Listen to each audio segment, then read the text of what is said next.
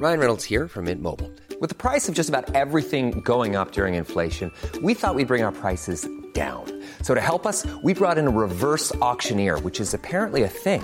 Mint Mobile unlimited premium wireless. Ready to get 30, 30, bit to get 30, bit to get 20, 20, 20, bit to get 20, 20, bit to get 15, 15, 15, 15 just 15 bucks a month. So, Give it a try at mintmobile.com slash switch. $45 up front for three months plus taxes and fees. Promo rate for new customers for limited time. Unlimited more than 40 gigabytes per month. Slows. Full terms at mintmobile.com. Each week, the media's full of stories about the latest medical research, promising new treatments, clinical trials, food, drugs, supplements. There's a boundless appetite for advice on how to live a longer, more healthy life. But how can we health consumers tell what evidence we should rely on and what's just based on bad science, or worse, on spin coming from the drug companies? The BBC show Inside Health, hosted by Dr. Mark Porter, tries to keep you up to date. As well as being a medical journalist, Mark's also a practicing GP, so his focus is on the business end of the healthcare system, how to give patients the best advice. In the show, you'll hear directly from patients and people affected by particular health conditions. And Mark's often joined by regular contributor Margaret McCartney. And she's become a bit of a podcast favourite of mine. She's a straight talking GP based in Glasgow and the scourge of any glib or ill prepared researcher. She doesn't hold back, and she'll cast an often sceptical eye over their findings and how well these might translate to the doctor's surgery. Recent episodes have discussed pedometers, running and knee health, and macular degeneration. Here's one focusing on the common practice of taking a daily low dose of aspirin as a way of protecting against heart attack or stroke. Coming up in the next half an hour, strokes and a new approach to treating them that can help where current methods can't. If you have a large blocked drain in a street and you try to put in some drain powder, that doesn't really work because you need somebody to go in mechanically, a plumber, to take it out. So that's what basically we had to do basically go into the brain vessel and take the clot out. We continue our guide to what happens when people lose the mental capacity to make key decisions. This week we discuss best interest and lasting power of attorney. And Margaret McCartney reflects on a much discussed case that's currently being heard by the Court of Appeal the striking off of Dr. Bawa Garba following the death of six year old Jack Adcock. But first, aspirin. If you're taking low dose aspirin, typically 75 milligrams a day, to protect against heart attack or stroke, and you haven't been weighed, then there's a good chance that you're on the wrong dose and not as protected as you or your doctor might think. That's the startling conclusion of new research suggesting that the current one size fits all approach is wrong. Peter Rothwell, Professor of Clinical Neurology at the University of Oxford, led the team who made the discovery. I think at the moment a lot of people are taking aspirin. Nearly a billion people worldwide take regular aspirin, usually to prevent vascular events, heart attacks, and strokes. And it looks as though the majority of them are probably taking the wrong dose. Why? So far, pretty much all clinical practice and, and all clinical trials have adopted a, a one dose fits all approach. So, no matter what size you are, how much you weigh, you get the same dose of aspirin. And what we found is that, in fact, that doesn't seem to be effective. That if you're over 70 kilograms, then low dose aspirin, which is the, the standard now in most countries, is ineffective in preventing vascular events, but still causes bleeding. And yet, most people, men and women in the UK, are probably over 70 kilograms. Certainly, about half of women, particularly if they're taking uh, aspirin for vascular reasons, are often over 70 kilos, and certainly three quarters of men. They're on a tablet hundreds of thousands, millions potentially, of people in the UK are on a drug that's not working for them and may actually be doing them some harm in terms of side effects. Certainly, it's not reducing heart attacks and strokes, and, and it is increasing the risk of bleeding at, uh, at the higher body weight. Which begs the question on why this research wasn't done before. It seems a fairly basic error to give a one dose fits all to people and not to account for their weight in retrospect, it, it does, and, it, and, it's interesting to think how we got to this place. In that uh, the early trials used much higher doses of aspirin, 500, 1,000 milligrams a day. And it was then shown in, in laboratory studies that the way in which we think aspirin works, which is that it blocks the sticky cells, the platelets in the blood, seemed to occur with much lower doses. And uh, people did a lot of laboratory work to show, in fact, you can block the platelets with the sort of doses we now use. But we didn't check to make sure that that effect on the platelets was really mirrored by an effect on heart attacks and strokes. People assumed that this surrogate outcome of what the platelets did in the test tube was actually going to tell us reliably about what the platelets did in the body, and it, and it, looks as though that probably isn't the case. So we've historically been focusing on the stickiness, if you like, of, of, of, the platelets, and that's the protective effect against heart attack and stroke. But actually, that's just a marker. What we didn't actually look at outcomes. Well, exactly right. It's what people sometimes call a surrogate outcome. We we think it uh, probably correlates with the clinical benefits, but you really can't be sure. And we've been caught out in medicine many times by focusing on surrogate outcomes that haven't turned out to be correct. So, what are the implications for the way that we use aspirin in, in the UK? Uh, what you're suggesting is that most people who are taking it to prevent a heart attack and stroke are probably on too little. I, I, think if you're certainly if you're taking it in what people call the secondary prevention setting after you've had a, a heart attack or a stroke already, and so the risk of a, a further event is quite high, then it's it's certainly important to get the dose right. And if you are under 70 kilograms, then you're probably on the right dose. I think if you're over 70 kilograms, it would make sense to either take double dose or take a low dose twice a day.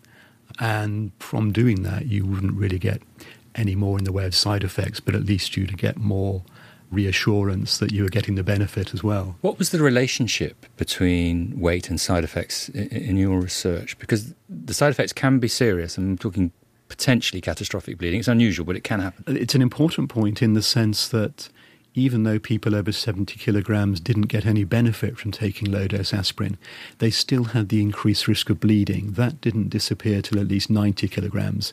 So you could certainly argue that between 70 and 90 kilograms with low dose aspirin, we might well be doing more harm than good. This sort of effect is likely to skew the data that we've been looking at for decades, is it not? I mean, one of the problems with aspirin is that you know, there's always been a bit of argument about who should have it and who shouldn't. And if we're giving, say, half the people the wrong dose, it's not surprising it doesn't appear to be that effective. Absolutely right, and it, it, explains some strange observations in the past. For example, people have found that looking at the trials, aspirin seemed to prevent stroke in women but not in men, which didn't make much sense. But of course, when you think of it in terms of body weight, that makes very good sense and different trials have produced different results overall. But then when you look at the makeup of the trials, the average weight across the different trials people have done of aspirin ranges from 60 kilograms to 85 kilograms. So you can imagine that the, the overall trial result will differ quite a lot. Another area that, that's created a lot of excitement with aspirin is its ability potentially to prevent some forms of cancer. Was that looked at in your study? We did, yeah. We were keen to see whether the uh, the largest effect of aspirin on cancer, which is the effect on colorectal cancer, whether that was also weight related, and, and, we found that in fact it was in, in a very similar way to the, the effect on vascular events. So low dose aspirin was effective in preventing colorectal cancer below 70 kilograms, but not above. Higher doses were effective at somewhat higher weights. So in both cases, it was again weight dependent. Peter Rothwell, and there's a link to his research on the Inside Health page of the Radio 4 website. And just for clarity, low dose is generally 75 milligrams a day. That's a quarter of a normal aspirin tablet. Now, from preventing strokes to treating them. What's this? The ball. My ball. Give me that, Daddy Dobby.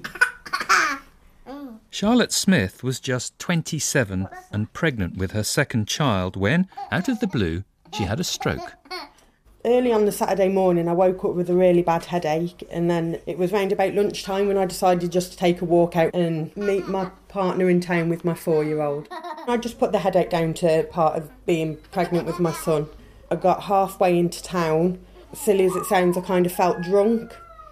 I lost the feeling in my right side of my body, and then I collapsed in the middle of the street.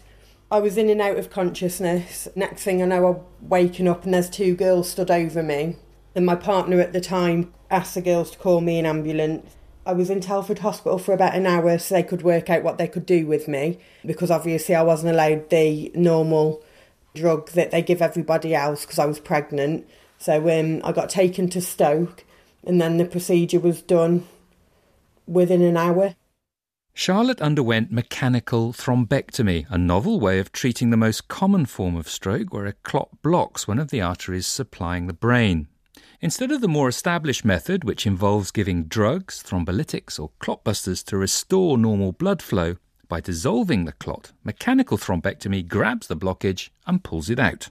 Charlotte was treated in the stroke unit at the University Hospitals of North Midlands NHS Trust in Stoke by consultant neuroradiologist Dr. Sanjeev Nayak, who'd been busy doing the same for other patients just before I met him.